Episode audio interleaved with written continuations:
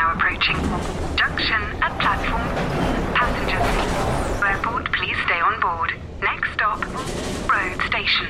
iOS helps you control which apps you share your exact location with. There's more to iPhone. Many of us have those stubborn pounds that seem impossible to lose, no matter how good we eat or how hard we work out. My solution is PlushCare. PlushCare is a leading telehealth provider with doctors who are there for you day and night to partner with you in your weight loss journey. They can prescribe FDA-approved weight loss medications like Wegovy and Zepbound for those who qualify. Plus, they accept most insurance plans. To get started, visit plushcare.com slash weight loss. That's plushcare.com slash weight loss. Yo, technology. What is it all about? Hello and welcome to Danny in the Valley, your weekly dispatch from deep inside the Silicon Valley Future Machine.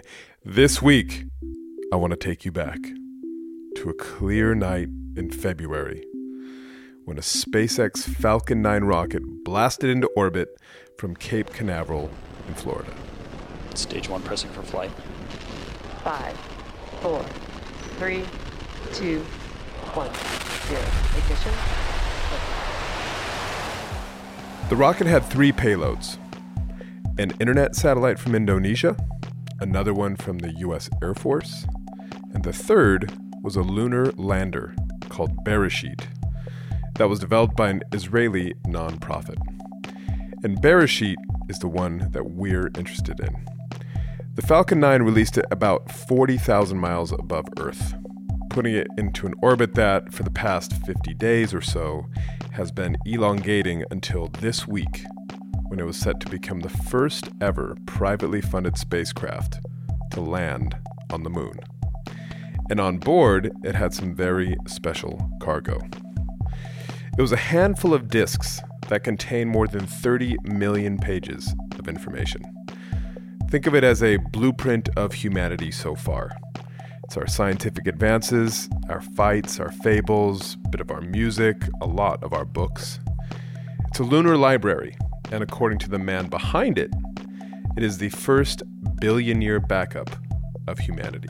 Just in case we nuke ourselves into oblivion, or render Earth uninhabitable through climate change, or, you know, the species of superior AI powered robots decide we're just a nuisance. So, obviously, I had lots of questions about this project. So, I thought in this momentous of weeks that I would bring on Nova Spivack, who came up with this idea, to explain why. And just two production notes before we get started. One, if the audio sounds a bit different this week, it is because Spivack was in LA, so we did this over Skype. And two, we recorded this last weekend, so just a few days before the lander was set to either touch down on the lunar surface or blow apart into a million pieces. So, without further ado, here is the man himself. I'm Nova Spivack, the co founder and chairman of the Arch Mission Foundation, which is a USA nonprofit that is backing up planet Earth. And the Lunar Library is our first major installation on another celestial body, in this case, the moon. So, why do it on another celestial body? Why not do it, I don't know, you know, like the seed vault up in the Arctic Circle?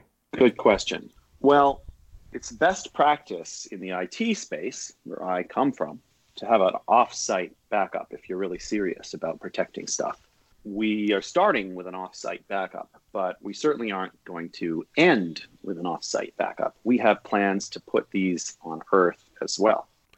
So, what is happening right now in outer space as we? Uh, at this very minute, there's quite a lot taking place in outer space. Maybe we should narrow the question a little bit. Specifically related to the lunar library. Got it. Okay, so we are right now orbiting the moon in the the Beresheet lander, which is the Israeli private mission to the moon.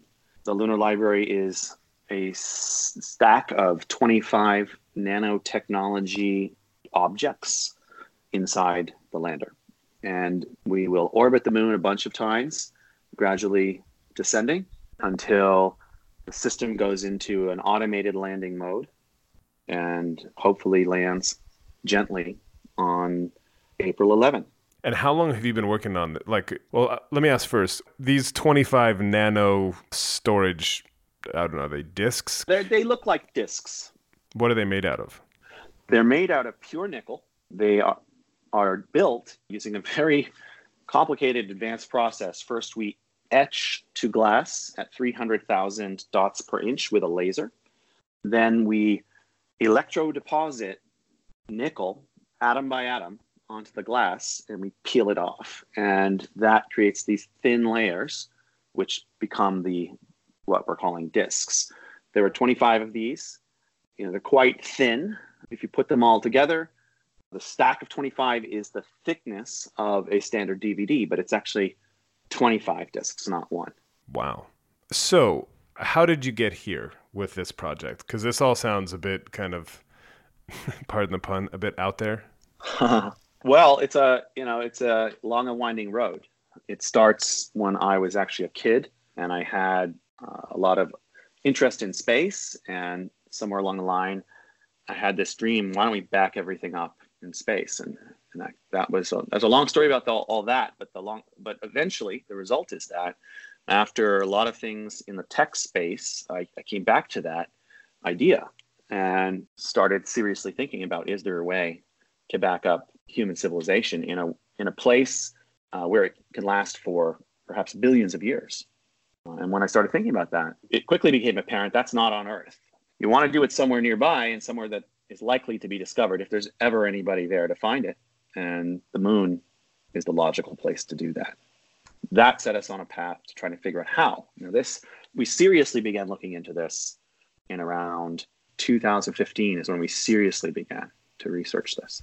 And so when you say when we started to look at this, I mean obviously this is not a it's just not a it's not a small undertaking. You obviously have to come up with a way to store something in space that as you say is going to last billions of years.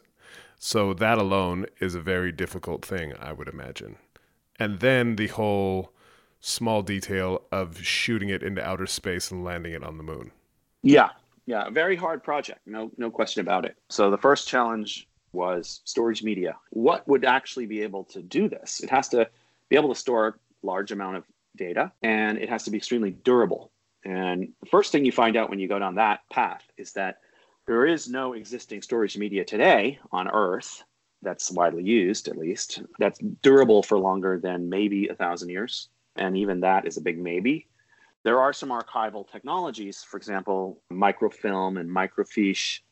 They're only certified for 50 years there was a technology called M disk, which was a special type of DVD, but it still has polycarbonate layers that, that actually decay.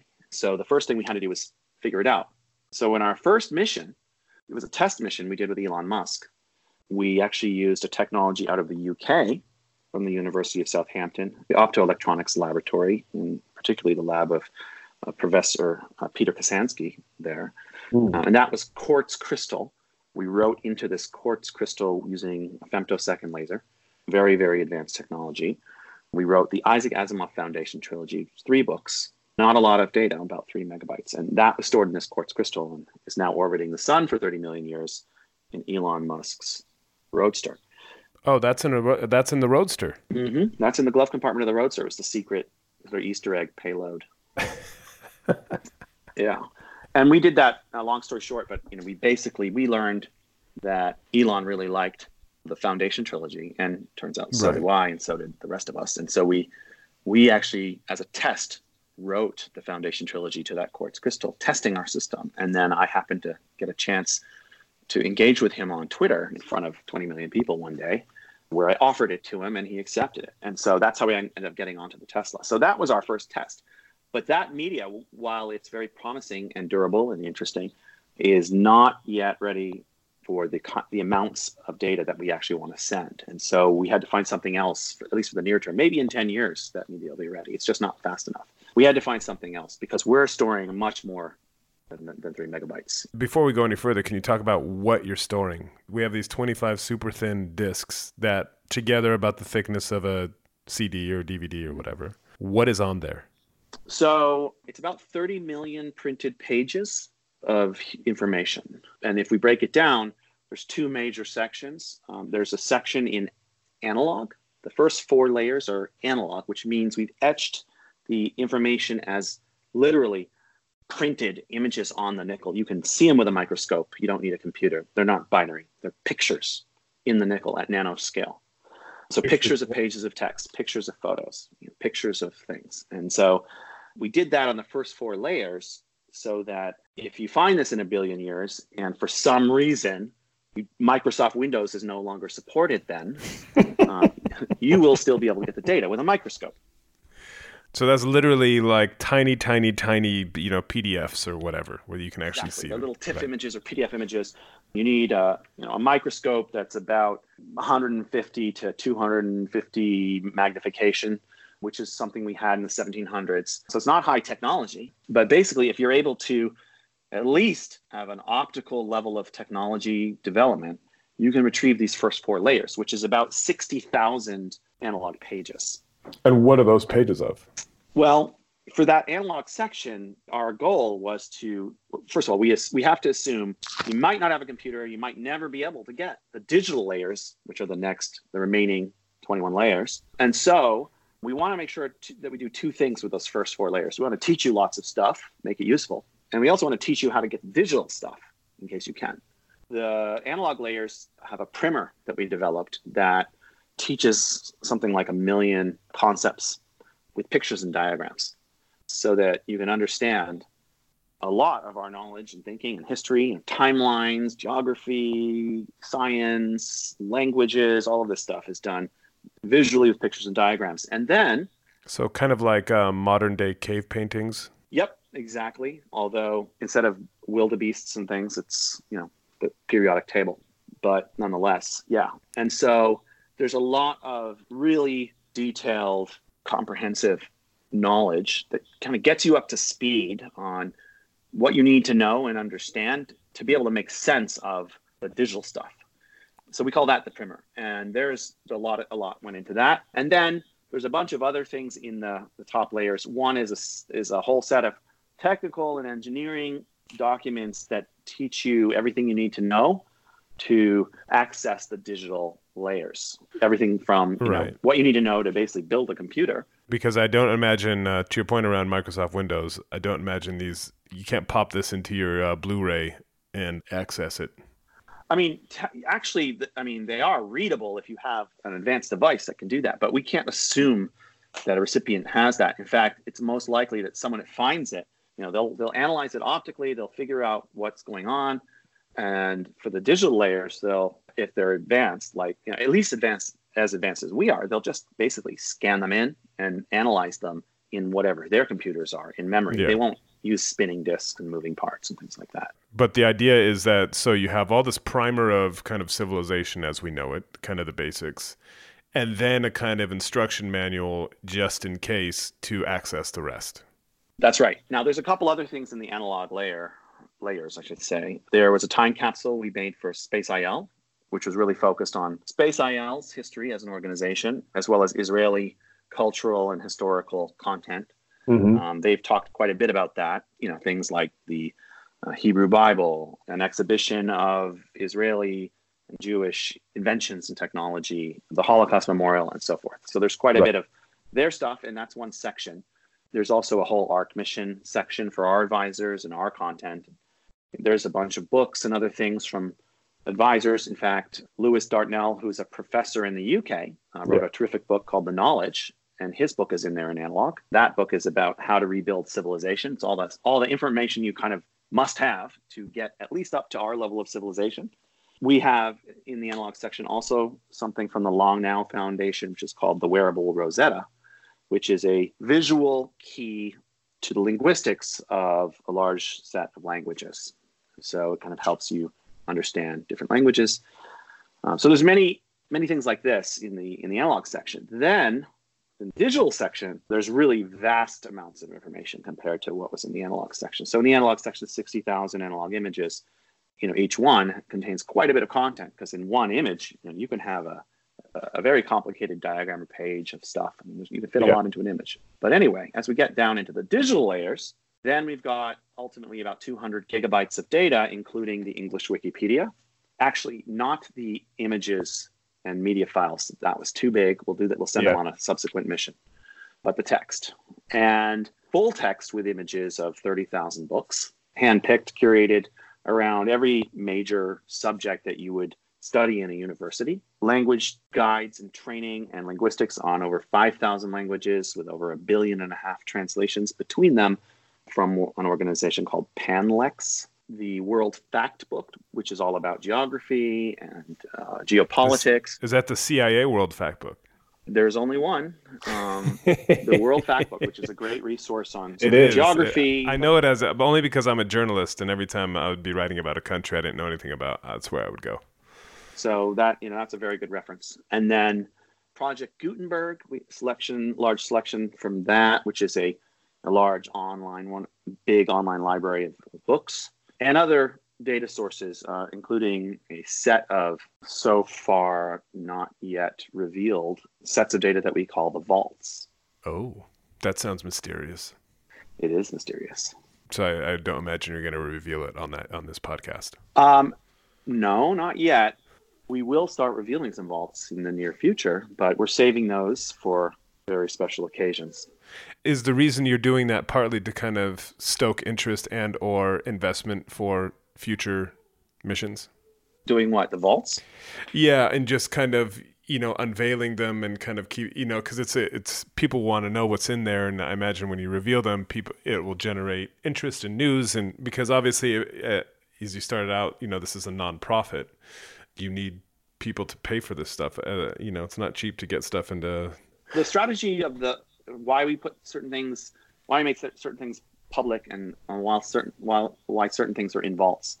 It's not a fundraising or PR strategy, so to speak, but two things. One, there's just way too much to announce it all at once. Right. If we did that, even you, the greatest journalist in the world, Thank you. Yeah. even you. So we had to keep that in mind um, and try to, rather than overwhelm people, which I think we've already done. I mean, if you actually read our white paper, it's 100 pages long. It's overwhelming. Um, and even that is too much. Um, you know, if I was to describe all the content, it would certainly be thousands of pages. You know, just can't really, in practice, do that all at once. So that, that was number one. Number two, there are certain collections that are really special. And, you know, if knock on wood we don't make well let's let's say knock on wood we do make it right if for something if something goes wrong and we don't make it we have a chance to announce those in the future with a different mission you know they're certain they're really cool they're really special and so we'll just kind of hold those close to the vest until we're actually on the moon and until the right time arises to, to talk about them and then there are some things there that are just astounding and and we may never announce them And so, why do this? Is this a kind of a doomsday type? You know, in case we need to reboot humanity, here's the here's the guidebook, and here's how far we got, type of thing. I mean, that's not that's not the primary reason we're doing it, but it's definitely a reason. I'm much more of an optimist than a pessimist, but sure, there is a chance, and it's a non-zero chance that this might be useful someday. We kind of hope it isn't going to be necessary, but if you if you think on long enough time scales, it's guaranteed, you know, that there were going to be there are going to be large extinction level events in the solar system. It happens regularly. And so, you know, our only way of avoiding that problem is to not be limited to living on Earth. And if humanity pulls that off, maybe we can last through the next one. So that's the negative view. On, on the positive, why did people build pyramids? Why did they build Gothic cathedrals? Why did they build the great monuments or architectural wonders of the world? Why did they do that? There was a benefit to the builders, to the civilization at that time, to the economies, to the technologies, to the artists, artisans. You know, there were many benefits from simply trying to make something so amazing and difficult that it challenged the entire civilization to to stretch. And you know if successful you know resulted in a symbol that everybody could look to and be inspired by that would become a cultural inspiration you know so, uh, uh, something good that would that would help everybody become better or aspire to be better. And so that's the positive view and in fact we have seen a lot of that from this project i mean hopefully we're going to land but even if we don't there's been so much good that's come from this along the way in terms of getting amazing interdisciplinary conversations between the humanities and engineers and new technologies that have been found or developed. I think a lot of great visibility for the emerging new space sector. All kinds of great things have come from it. And, you know, it's been a heck of a lot of fun.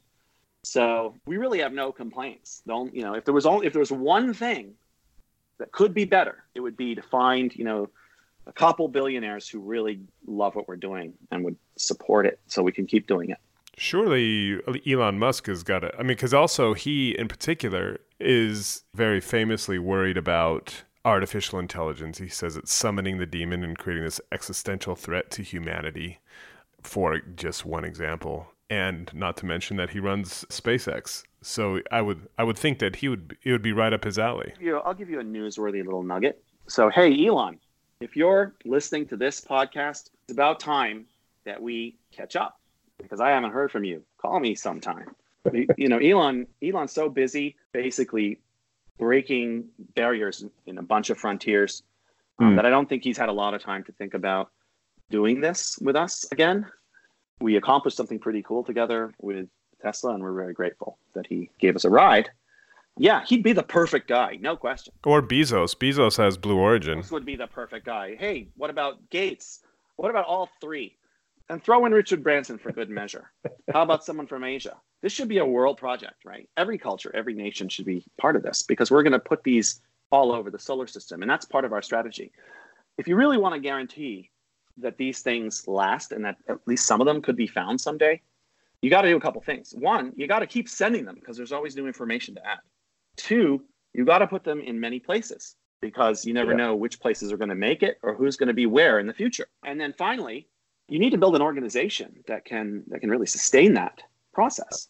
And so we need to achieve that if we're really serious about this being more than just a kind of one-off or you know well we have a couple more missions but that's a blip in terms of geological timescales. If we want this to be anything like Isaac Asimov's foundation, it's got to last a long time. It's got to become a self-sustaining organization that just keeps doing this. It reminds me of um, a lot of our listeners won't re- recall uh, when you actually had to back things up manually with a floppy disk. You had to keep doing it, and now it's just on the cloud, and it happens every three seconds, and you don't have to worry about it. But it does feel like someday this that will be possible with what we're doing. Um, in fact, I mean, it could be done. If the problem is today there is very limited bandwidth. We're with another partner, Hypergiant. We've announced that we're going to be working together to put some further interplanetary internet nodes in space to try to help address that problem. But uh, there's not a lot of bandwidth right now for things like that. Secondly, power on the moon and in space is a challenge. I mean, there's solar power, but on the moon, you've got 13 days of day and 13 days of night. And nobody's yet figured out how to make anything really last. Chinese actually just did it, but for the most part, getting through the lunar night and then starting your engines or, reach, or starting your battery again is a challenge. But so we're kind of in the floppy disk era of backing up humanity. Yeah, the lab and hardware that we need on the moon is pretty sophisticated. So it's definitely doable and certainly doable within, call it 50 years. Right. Um, once we have a settlement, then we can just be, you know, we can have servers, you know, Amazon on the moon. We can be backing up to the cloud on the moon and then writing it into these special durable materials there on the moon and in other places and is that part of the kind of the the the long term vision? Is this kind of settlement of the moon as a part of kind of making this more robust and part of the whole kind of I grand mean, there's plan? many locations that are very important. Um, the moon is the most important because it's so symbolic and central to human history and always will be. Everybody sees the moon, right? and everybody kind of looks at it as an important first place to go if you're becoming a spacefaring civilization. And that, if we ever, if life on Earth gets destroyed and re-evolves, it's going to go through that process again, and it's going to go to the moon. In fact, the moon is not the most durable place. It, you know, it gets pelted with you know asteroids. It's not the best place to put something from that perspective, unless you put it underground, which we will eventually do. But it is the best place to put something so that it gets noticed. Furthermore, the moon is going to be the important beachhead kind of waypoint or staging, you know, base camp for missions to other parts of the solar system. And we've got to get a manned colony on the moon. We've got to get, you know, refueling and energy and all kinds of things there so that we can start extending the diameter of human civilization, if you will, uh, out towards Mars. Becoming a multi-planetary species, as Elon Musk keeps talking about. Hey, Elon, put a pin in that. If you want to build um, an interplanetary species, a multi-planetary species, if you want to bring civilization to space and become a spacefaring civilization, well, you've got to actually send civilization. That's what we're doing. VoiceOver describes what's happening on your iPhone screen VoiceOver on, settings, so you can navigate it just by listening. books, contacts, calendar, double tap to open. Breakfast with Anna from 10 to 11. And get on with your day. Accessibility. There's more to iPhone.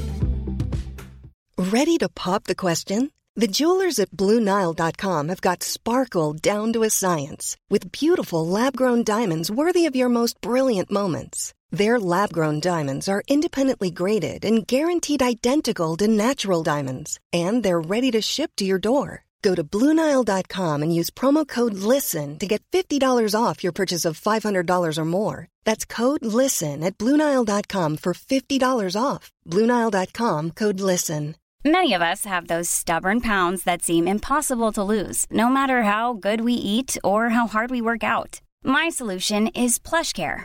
PlushCare is a leading telehealth provider with doctors who are there for you day and night to partner with you in your weight loss journey. They can prescribe FDA-approved weight loss medications like Wegovy and Zepbound for those who qualify.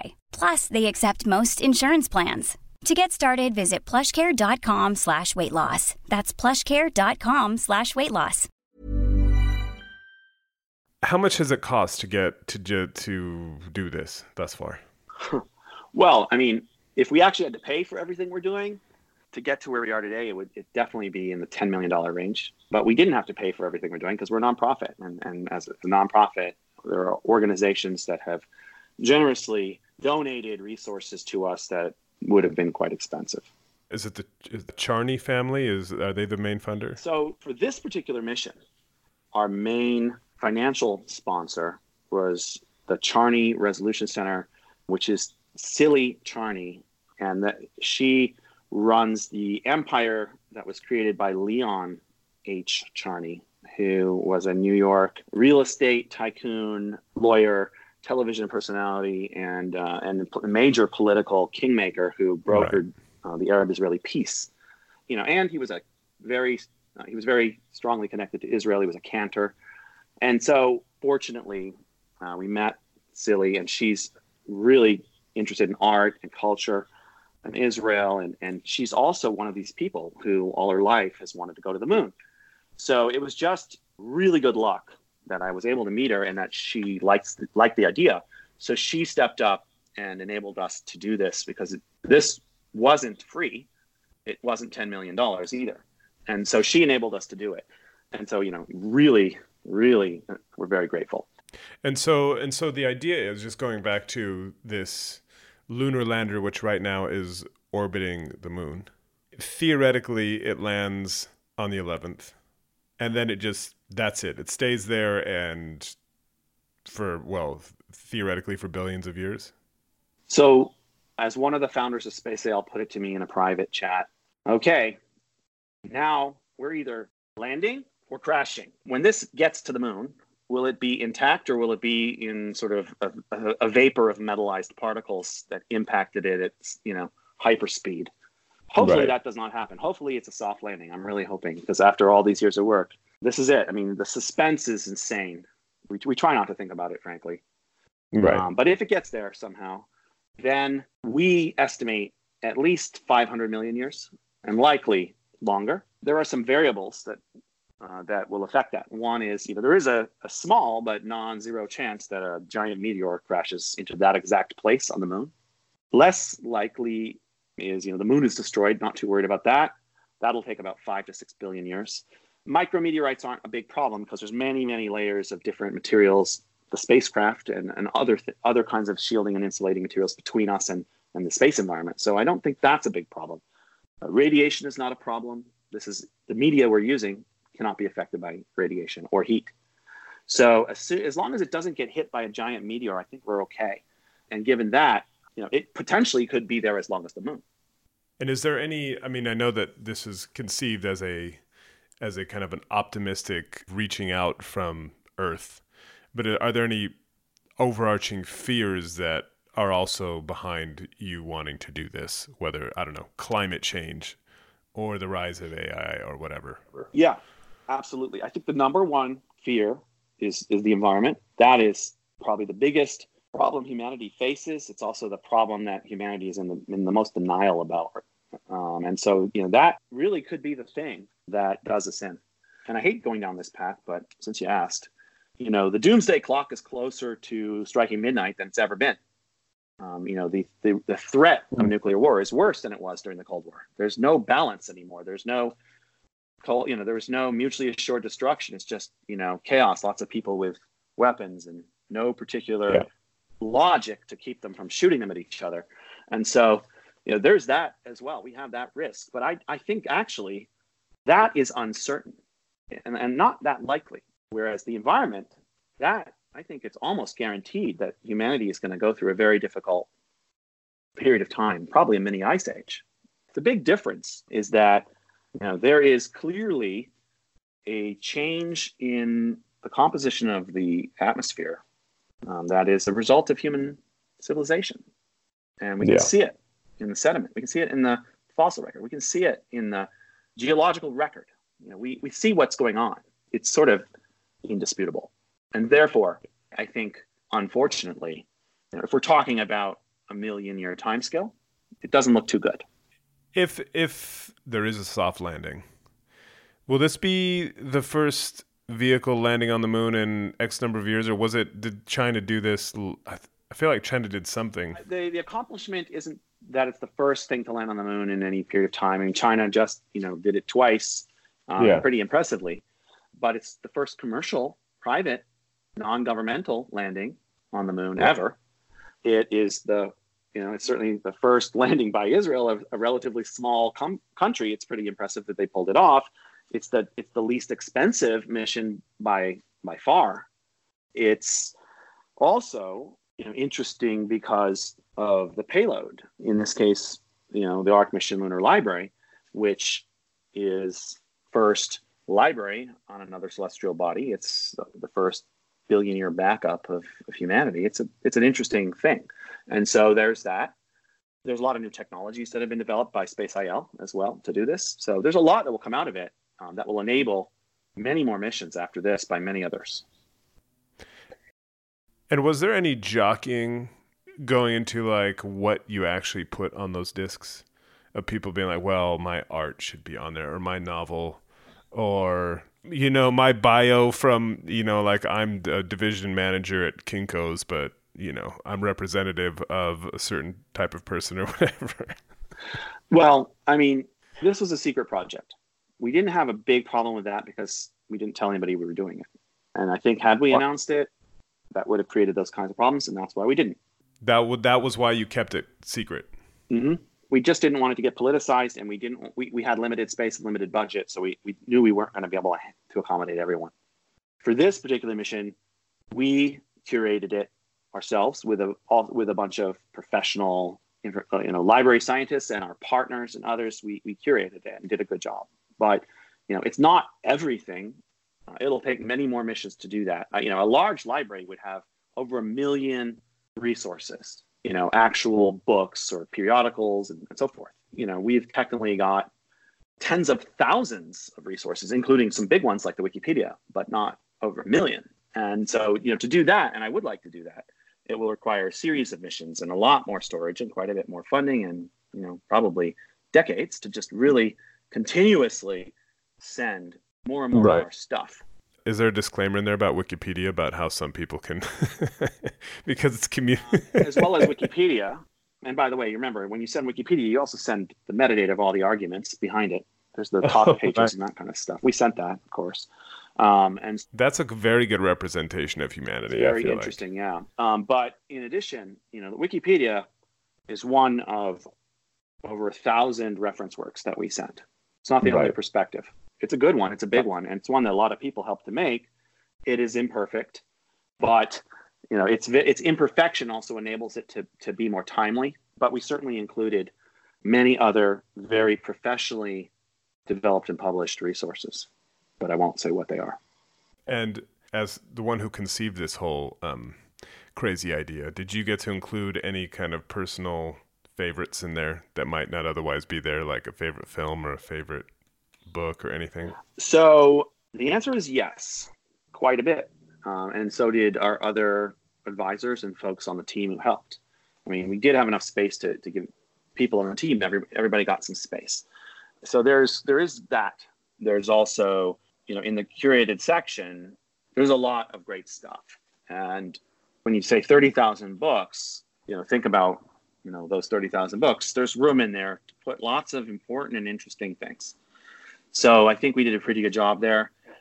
Yeah, and then there's lots of other cool things which we'll get into. I mean, we haven't, we won't yet say what what is there, but there's music. Oh, I'm so interested in what music you chose. well, you know, I think again, we didn't have the resources to do as good a job on on all of those things as we'd like, right? So yeah. if you're really going to do music, I mean, you could easily you could you could fill up 25 of these discs with just music, and you still wouldn't have all the music you should have. Um, and so uh, we did a first small attempt but I think you know music and film and media and entertainment and journalism and photography and every form of art, all of that. That's what we really want to send on future missions. That's that, right. in fact that's even more valuable in a way because knowledge and information is great, and you know we're going to keep sending it, keep updating it. But I think art and culture are, are ultimately very unique, most the most unique products, if you will, of our civilization. Yeah. And in a billion years, they'll probably be more interesting to whoever finds this than you know whatever you know obviously this is a very long term the whole kind of premise of this is thinking as longer term as possible you're coming from the tech industry which um, let's just say doesn't always think super long term um, especially these days is this was part of the way or why you conceived of this a kind of a reaction to the way things are going right now, especially with in the tech industry and you know the, the, the things that are that we're seeing every day. So I didn't really consciously think about your question when when we started doing this, but it's it's definitely a, a really good point. You know, the tech industry is really it's moving too fast. It's not really introspecting. We're we're definitely getting ahead of ourselves, and we don't know if that's a good thing or a bad thing. Um, but we, we certainly can say we, we have no idea where we're headed that said, that's not you know that's not why we did this. Um, I think the bigger issue was if you look at the planet as a whole, if you look at the world today, doesn't really feel like the world is better, you know, than it was 10 years ago. It feels like things are in a more precarious place. I think the the overall concern for just the direction that we're going in and was was probably a bigger motivator, not just that tech industry issue. That said, right.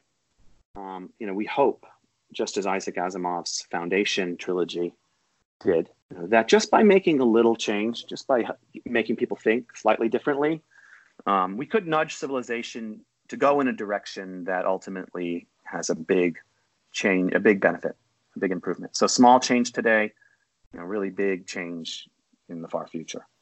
Yeah, it's like the uh, the first photo photograph of the of planet Earth from space. Yeah, those little things. I mean, small yet you know profoundly impactful to the collective consciousness, the psyche, and overall direction of, of people's aspirations. Well, all I'll say is for future missions, if you want to include any podcasts or really top rate journalism, you have my number. There you go. Awesome. Yeah, we would love. I mean, really, honestly, we when when we get the the billionaires and the funding that we really should have for this very important initiative, um, we want to send all of this stuff. I mean, I think you know future archaeologists everywhere will be thrilled to listen to your podcast. well, that's brilliant. Look, I really appreciate you taking the time, and I'm glad we made it past our technological difficulties. Yeah, it was, it was great. I mean, we can get to the moon, but we, we can't get Skype working. And that is all the time we have. I want to thank Nova for soldiering through the technical difficulties we had. It took us about almost 40 minutes just to get the audio to work. That is it for me this week. I am in the paper this weekend at the Sunday Times, also online at thetimes.co.uk. The usual socials and Twitter at Danny Fortson. You can also email me, danny.fortson at sunday-times.co.uk. And that is it. And who knows, uh, maybe I'll read out some reviews, and then if I get on one of these future lunar libraries, your words will be immortalized forever. How about that? Until next week, have a good one. Bye bye.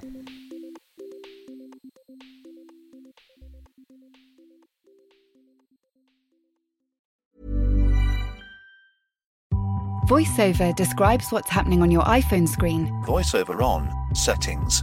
so you can navigate it just by listening. Books. Contacts. Calendar. Double tap to open. Breakfast with Anna from 10 to 11.